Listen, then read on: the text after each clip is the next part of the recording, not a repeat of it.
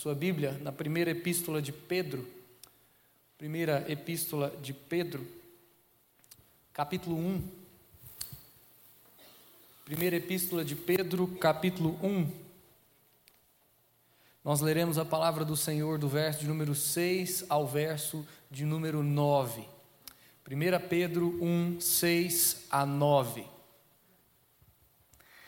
Convido os irmãos, mesmo assentados, mas com toda a reverência à palavra de Deus, a acompanhar a leitura do texto. 1 Pedro 1, 6 a 9 diz assim: Nisso exultais, embora no presente, por breve tempo, se necessário, sejais contristados por várias provações, para que, uma vez confirmado o valor da vossa fé, muito mais preciosa do que o ouro perecível, mesmo apurado por fogo, redunde em louvor, glória e honra na revelação de Jesus Cristo, a quem não havendo visto, a mais, no qual não vendo agora, mas crendo, exultais com alegria indizível e cheia de glória, obtendo o fim da vossa fé, a salvação da vossa alma.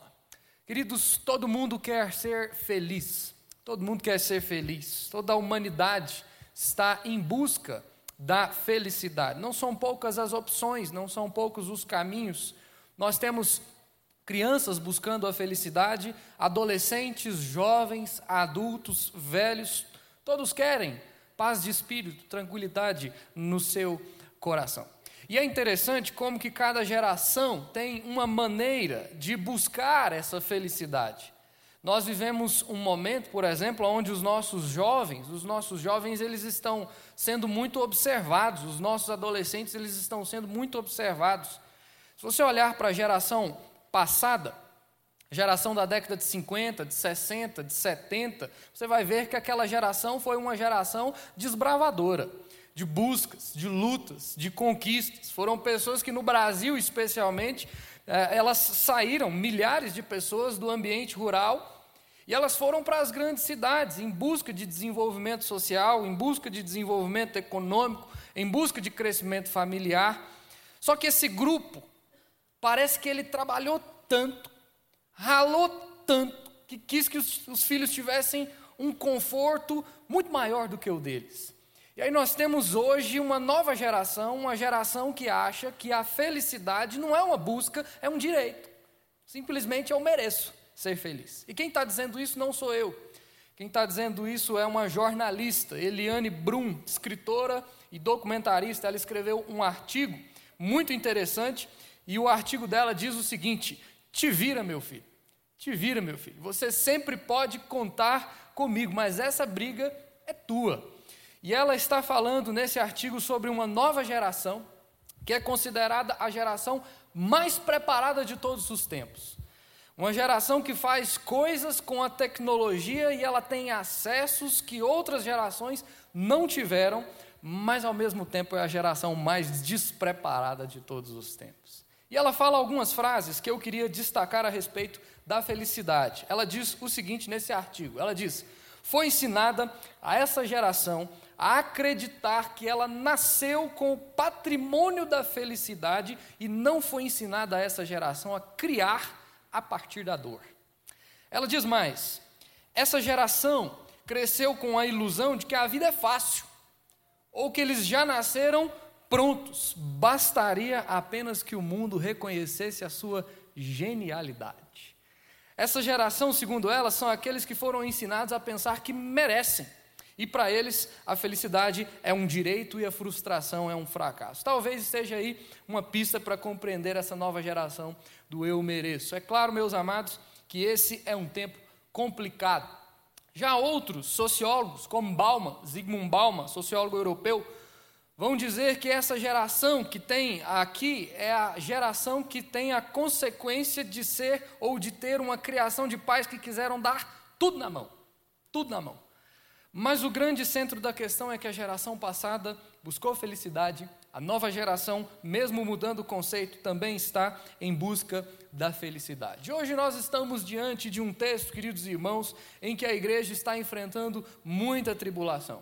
E nós precisamos nos preparar para a tribulação, porque a tranquilidade, porque a bonança é, é muito fácil da gente encarar, da gente lidar com ela. O difícil é quando as coisas começam a dar errado e a igreja que está inserida em um contexto de uma grande tempestade. Uma euforia está acontecendo, porque diante do reinado do Império Romano, nós temos um homem louco, e louco mesmo, Nero. Basta você ler a história, você vai descobrir que Nero era um indivíduo que matava membros da sua própria família. E o surto desse homem, a loucura dele, chegou ao ponto dele colocar fogo em Roma, na capital do império. Sabe para quê? Para acusar os cristãos, para que o império romano então se voltasse contra os cristãos. Então nós temos um tempo onde o império romano está muito hostil com relação a todo aquele que professa Jesus, porque a maioria das pessoas acreditava que realmente eram os cristãos que tinham colocado fogo em Roma. E para você ter uma noção das loucuras de Nero, ele fazia suas festas, ele fazia as suas orgias, e as tochas que iluminavam essas festas, a cidade de Roma, eram cristãos sendo queimados vivos. Essa é a igreja para quem Pedro está escrevendo nessa carta que nós lemos. E quando Pedro escreve para essa igreja, nós vemos uma igreja que ela já está cansada. Ela está cansada de correr, ela está cansada de fugir, de ter que se mudar. É uma igreja que não consegue ter residência. É uma igreja em que os membros eles não podem ter as suas casas, porque a cada momento eles precisam estar se deslocando de uma região para outra para fugir da perseguição. É um momento em que as pessoas elas não podem constituir famílias e muitas delas de ter os seus filhos, porque a qualquer momento pode entrar um soldado romano lá dentro de casa e matar todo mundo. É essa igreja cansada, é essa igreja que está exausta, é essa igreja que está perdendo a sua expectativa, a sua perspectiva de mundo ou de viver no mundo, é para essa igreja que Pedro está escrevendo. E aí ele vai trazer para essa igreja uma palavra de ânimo, de ânimo, de vigor, uma palavra que aponta o caminho da verdadeira felicidade. Eu queria que você observasse, olhe comigo, Pedro, a partir do versículo 2, aqui desse mesmo capítulo, até o versículo de número 5, que precede o texto que nós lemos, Pedro vai falar que aquela igreja precisa entender quem ela é no meio desse contexto. Ela é uma igreja que foi adquirida pelo sangue de Jesus. Ela é uma igreja que foi comprada, separada. Ele vai dizer que eles experimentaram um novo nascimento. E eles então agora possuem uma viva esperança. Eles são herdeiros de uma herança incorruptível.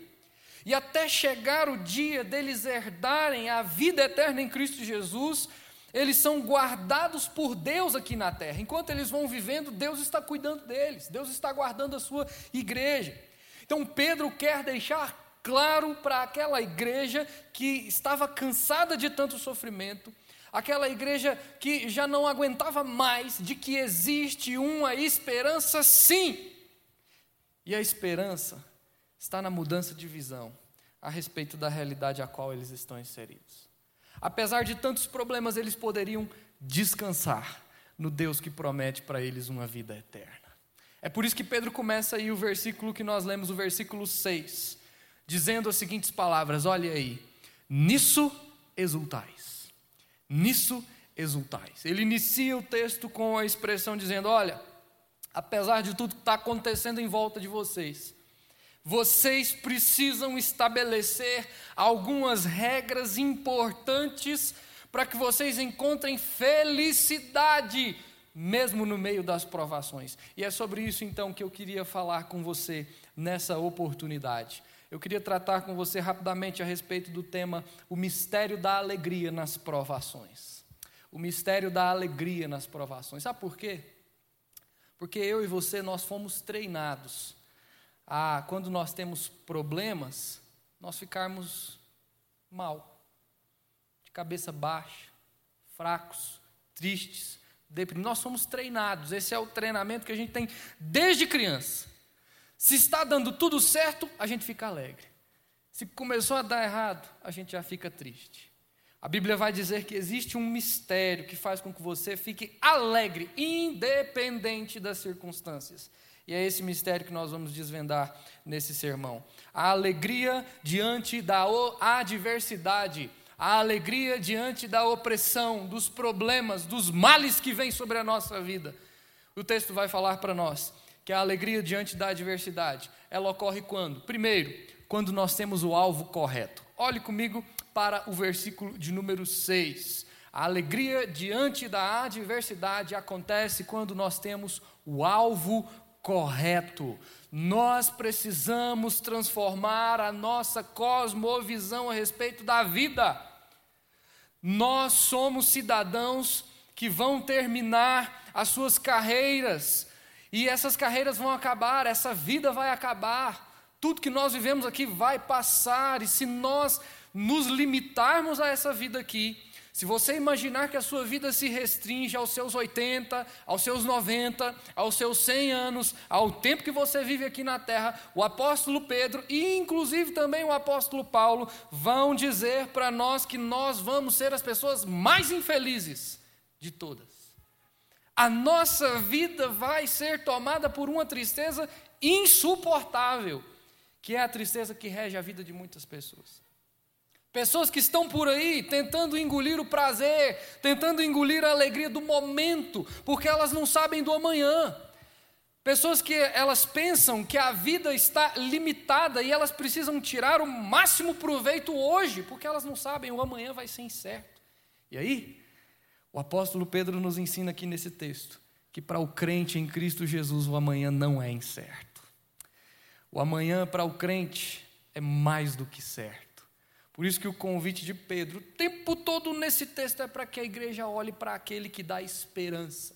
Para a igreja não perder Jesus Cristo como centro da vida, porque Jesus Cristo veio para promover eternidade. Então, meus irmãos, a nossa cabeça precisa ser treinada para pensar na perspectiva do eterno. Nós não podemos ficar presos a esse tempo. Nós não podemos ficar presos ao cronos, ao nosso momento aqui, porque nós somos cidadãos que vão se estender para todo sempre. Foi isso que Jesus Cristo conquistou na cruz por nós. É isso que nós vamos celebrar daqui a uma semana, a morte e a ressurreição de Jesus de Nazaré. A razão da morte e da ressurreição de Jesus de Nazaré. A razão de que nós estamos agora aqui por um tempo mas tem algo sendo preparado para nós que vai durar para todo sempre. Enquanto a nossa mente não mudar, se nós não começarmos a viver a nossa vida trazendo essa verdade para o nosso interior, nós vamos começar a experimentar um processo de naufrágio. Os problemas do dia, os problemas da semana, os problemas familiares vão começar a nos sufocar, a nos afogar. A gente vai ficar exausto, cansado.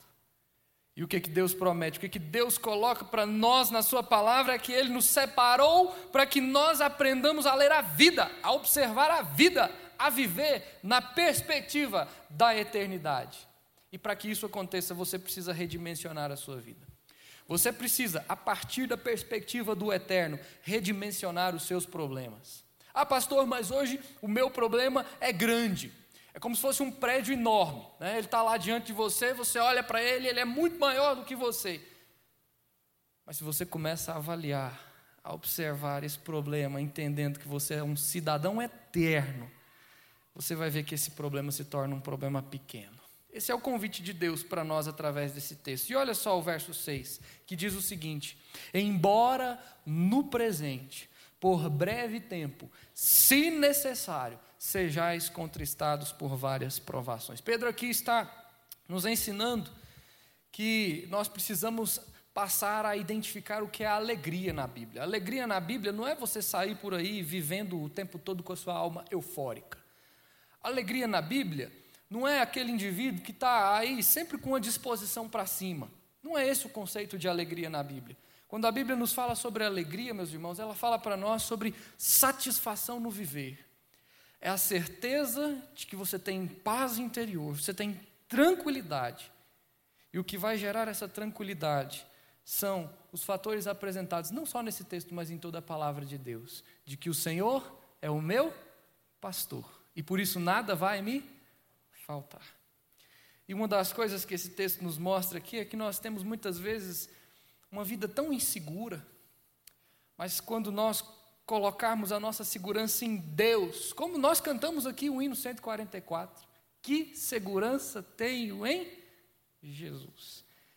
A partir do momento que nós entendemos que a nossa segurança está em Deus, isso vai trazer uma paz tão grande, tão profunda, tão interior, que nós vamos olhar para os nossos problemas e nós vamos nos tranquilizar.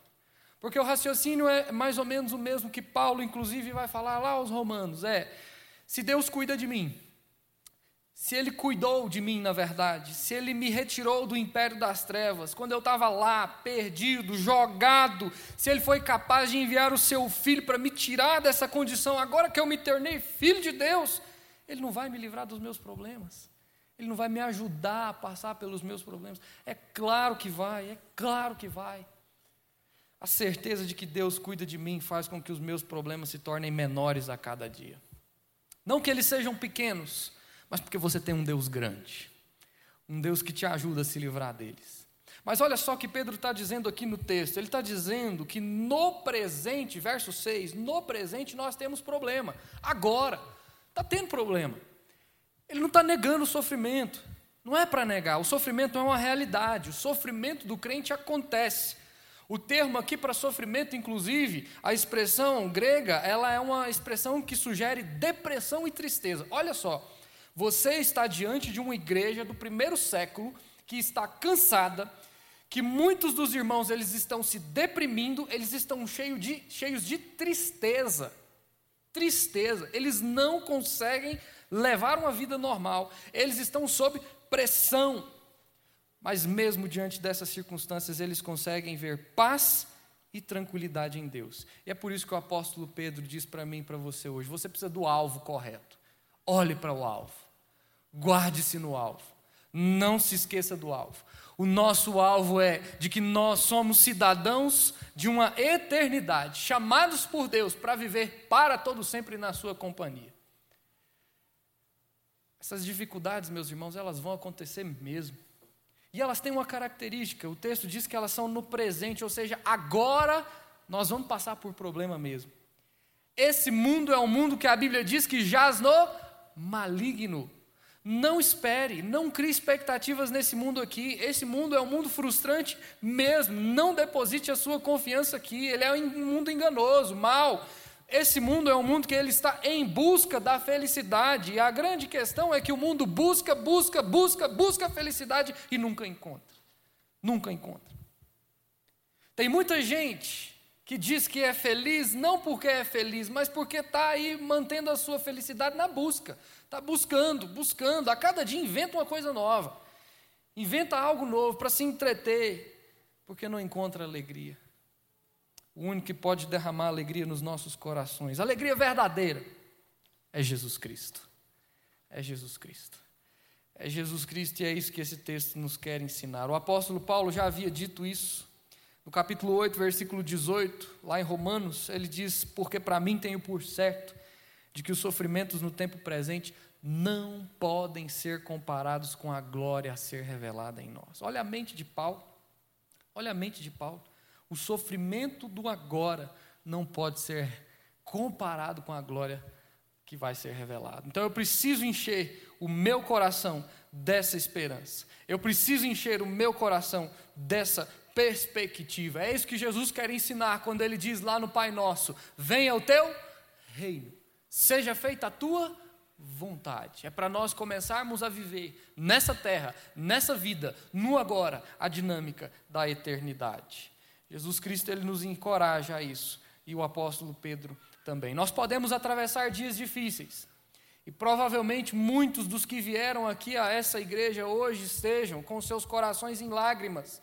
Mas a palavra de Deus para você hoje é essa: o choro pode durar uma noite, mas Deus reverte o seu choro em alegria. Foi para isso que Jesus Cristo veio para a terra. É por um breve tempo é por um breve tempo. E aí tem uma outra expressão no texto que eu queria que você atesse a sua atenção, ainda no versículo 6, olha só, a expressão se necessário. Se necessário. O se necessário aí significa o seguinte: sofrimento não é uma regra que todo mundo tem que passar. Não é. Ah, pastor, eu estou vendo aí, você está falando sobre sofrimento. Olha, eu queria dizer aqui que hoje eu não estou sofrendo, não. Está falando aí tanto sobre sofrimento, mas a minha, minha vida está boa.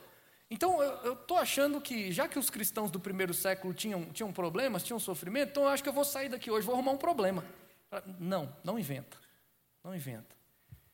Se Deus tem te derramado graça e você tem vivido tranquilo, bem, fique em paz. Aproveite o seu momento. Curta esse momento.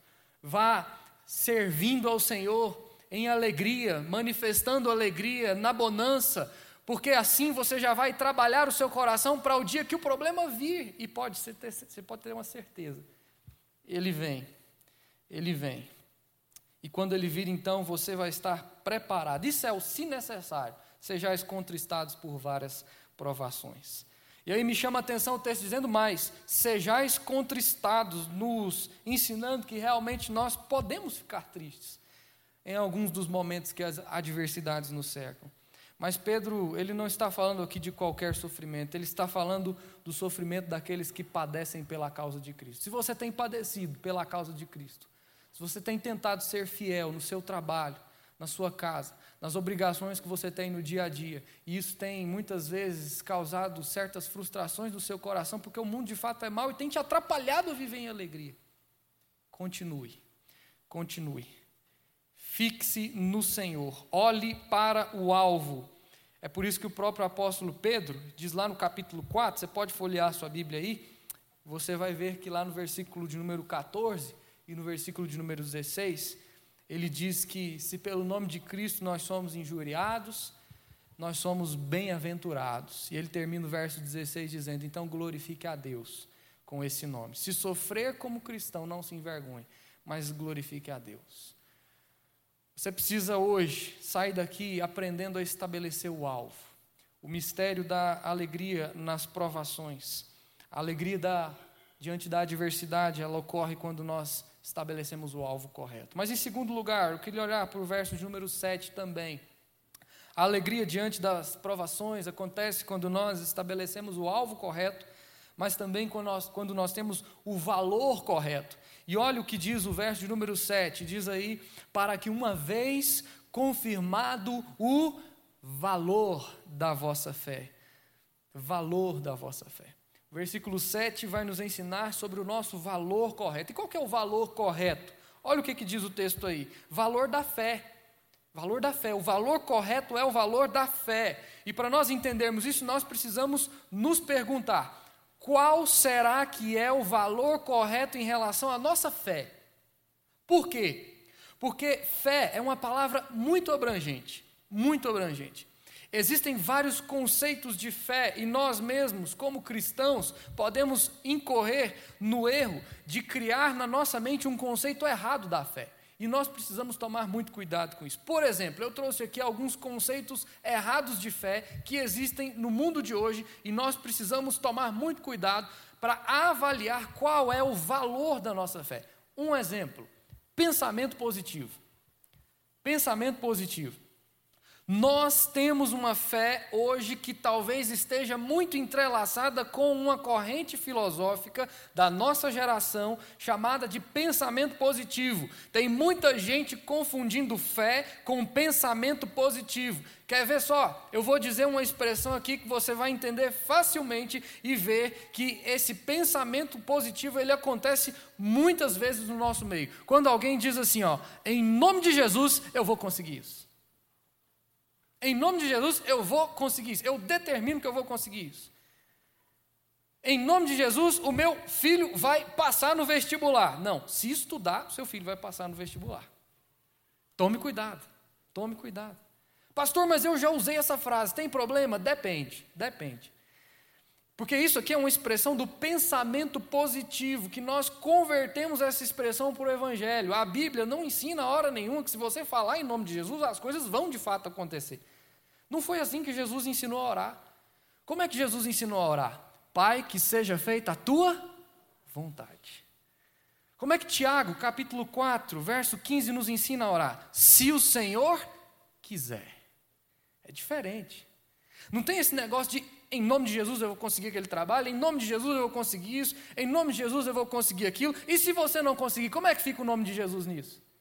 Aí você incorreu num outro erro. Você quebrou um mandamento. Qual o mandamento? Não dirás o nome do Senhor teu Deus em vão. Está vendo? Pensamento positivo. Olha aí, gente. Olha aí. Pensamento positivo é algo que é usado em muitas igrejas hoje como marca de fé. Eu vou conseguir, eu vou conseguir, determino. Isso não está na Bíblia. Não adianta você fazer esse esforço todo, que isso não é fé, isso é vontade. Você está com muita vontade de conseguir. Mas tem um outro conceito. Eu disse que eu trouxe dois conceitos que permeiam as igrejas evangélicas hoje. Primeiro, pensamento positivo. Segundo, a religiosidade de barganha. Cuidado para que o valor da sua fé não seja pensamento positivo e nem religiosidade de barganha. O que, é isso, pastor? Religiosidade de barganha. A religiosidade de barganha é quando a gente diz o seguinte: não, eu vou fazer tudo certinho, eu vou na igreja domingo, eu vou na escola dominical, eu vou orar, eu vou ler a Bíblia, eu vou ser assíduo, mas Deus, ó, o Senhor anda comigo na linha, viu? Porque se o Senhor não andar comigo na linha também, aí não funciona. E aí, quando acontece alguma coisa errada na vida do indivíduo, ele vira para Deus e ele diz o seguinte: Senhor, o que foi que será que eu fiz de errado? Religiosidade de barganha. Por quê? Porque ele construiu uma relação de eu vou ser um crente certinho, mas Deus tem que colaborar com a parte dele, né, Senhor? Se o Senhor não colaborar com a sua parte, também não dá certo. Meu irmão, essa matemática não funciona com a lógica de Deus. Não funciona. Isso aqui é a tendência natural do nosso coração. E a gente precisa identificar qual é o valor da nossa fé. O valor da nossa fé. E o que, que a Bíblia nos ensina, e Pedro especialmente? Pedro nos ensina que nós precisamos de um, uma fé diferente. De uma fé de total entrega e de, de total dependência de Deus. Ele diz aí que o valor da fé é um valor que é mais precioso que o ouro perecível, apurado pelo fogo. Ou seja, Deus está dizendo aí através do apóstolo Pedro para mim e para você que a lógica dele não é de um pensamento positivo ou de uma religiosidade de barganha, mas a lógica dele é a seguinte: à medida que nós somos como um ouro apurado pelo fogo, passando por problemas, confiados em Deus, nós temos o valor verdadeiro da nossa fé. É como o ourives que está ali forjando o fogo ou forjando o ouro no fogo e lapidando. Deus pode fazer o mesmo na sua vida. Deus pode talvez colocar a aflição e o problema para te moldar, para te tratar, para fazer com que a sua fé seja uma fé valorosa e esteja redimensionada à luz da eternidade. O problema que vem à sua vida é porque Deus tem um propósito. Deus não colocou esse problema em vão. Pare de ficar brigando com Deus por causa do problema. Acalme o seu coração. Vá para casa hoje, descanse, deite, durma, acorde amanhã, chame Deus e diga: Deus, vamos conversar. O que, que o Senhor quer me mostrar com esse problema, com essa diversidade? Deus tem propósitos, Deus nos ajusta e às vezes Ele usa a diversidade para nos mostrar isso, para nos moldar. Meu irmão, quem está escrevendo isso aqui é alguém que estava passando por problema. Pedro, um dos maiores líderes da igreja naquele momento. Um homem que estava com o seu pescoço a prêmio, e não só ele, mas a esposa dele também. E diz a tradição, eu trouxe essa ilustração aqui, e eu queria que você guardasse isso no seu coração. Diz a tradição que a esposa de Pedro, ela foi crucificada antes dele, antes dele. E o último olhar que os dois tiveram, um para com o outro, o último momento que a esposa de Pedro teve dele, quando a esposa dele já estava lá indo para ser levada pelos soldados para ser crucificada. Gente, imagina o coração daquele marido. Por isso que nos entristece muitas vezes quando nós vemos pessoas que falam que Jesus Cristo, na verdade, não ressuscitou. Que conversa fiada que é Jesus Cristo ressuscitando. Porque que homem, que homem daria a própria vida em prol de Cristo? E melhor, a vida da esposa, da família. E aí Pedro, então, ele está ali, vendo a esposa dele, sendo levada pelos soldados. E a última frase de Pedro para sua esposa não foi um eu te amo. Mas a última frase de Pedro para sua esposa foi: lembra-te do Senhor. Lembra-te do Senhor. Lembra-te do Senhor. Deus talvez esteja hoje aqui dizendo para mim e para você: lembra-te do Senhor. Lembra-te da cruz, lembra-te do amor que foi revelado para te resgatar do império das trevas. E aí, olha só o que ele fala sobre o, o ouro, né? Ou a fé, o ouro apurado. O texto vai dizer que uma vez confirmado e apurado, ou seja, à medida que nós vamos passando por adversidades, lembra-te do Senhor. Lembra-te do Senhor. E quanto mais muitas vezes nós reclamamos, murmuramos, brigamos, nós queremos mudar as circunstâncias, nós revelamos a fragilidade do nosso coração e a fragilidade da nossa fé diante de Deus. Quem conhece a Jesus verdadeiramente, quem ama a Jesus verdadeiramente, passa pelas provações com tranquilidade no coração, porque sabe que quem está no barco é Jesus. Quem está guardando é o Deus Todo-Poderoso, é o Criador dos céus e da terra, é o Salvador. E hoje, nessa oportunidade, eu queria dizer para você: quem está no barco com você é Jesus. Não se atemorize, guarde o seu coração. Ele conhece as adversidades que sobrevêm à sua vida. O que você precisa é ter alegria, e a alegria diante da adversidade acontece quando nós temos o alvo correto, quando nós temos o valor correto, e por último, quando nós temos o motivo correto. Verso 7 e verso 8, e também o verso 9. O nosso motivo correto é o de glorificar, de honrar, de bendizer o nome do Senhor Jesus. Porque quando a nossa fé tem o valor correto, ela é apurada, e isso promove nos nossos corações confiança em Deus. E vem o final do versículo 7 e o versículo 8, que diz: olhe só comigo na sua, na sua Bíblia.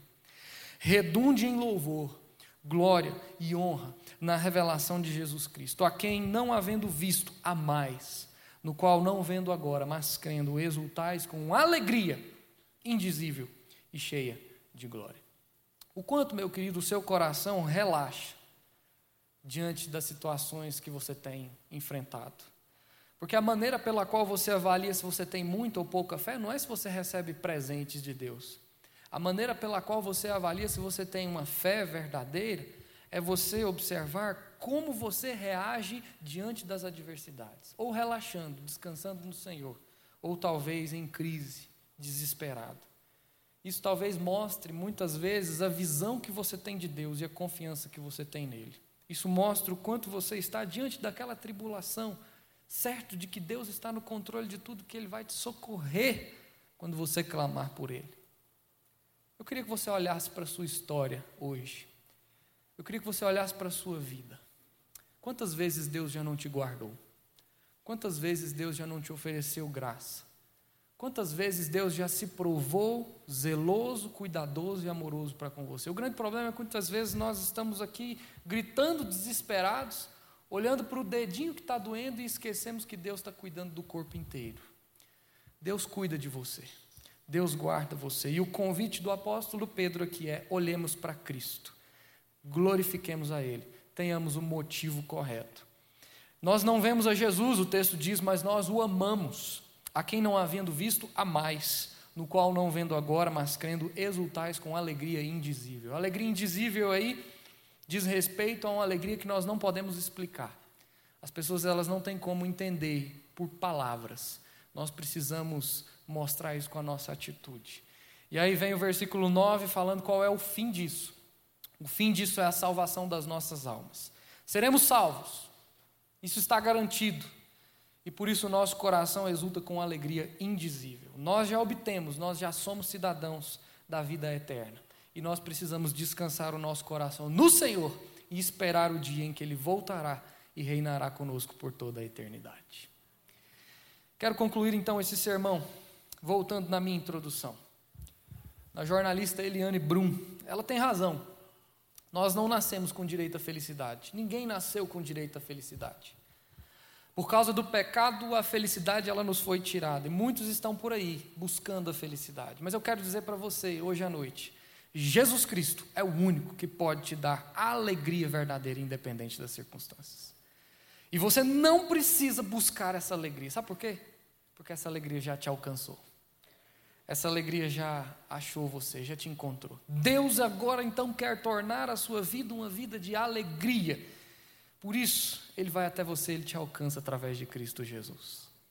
Para isso, Jesus ele quer que você simplesmente confie nele, entregue o seu coração a ele, descanse nele, para você experimentar de uma alegria indizível. Você não precisa buscar essa alegria, busque Jesus, intimidade com o Senhor, e sem dúvida nenhuma, a alegria brotará naturalmente no seu coração. Quem não se encontra com Cristo não tem essa alegria. Por isso vive aí perdido, em busca, sempre buscando, sempre buscando, mas sempre perdido. Mas aqueles que um dia se encontraram com Jesus Cristo, eles encontraram a alegria verdadeira. E Ele concede essa alegria que é plena, porque Ele faz com que nós tenhamos sentido no nosso viver. Que Deus nos abençoe, que Ele nos fortaleça e que Ele console os nossos corações nessa direção de vida. Queria encorajar você a olhar para o seu coração nesse instante.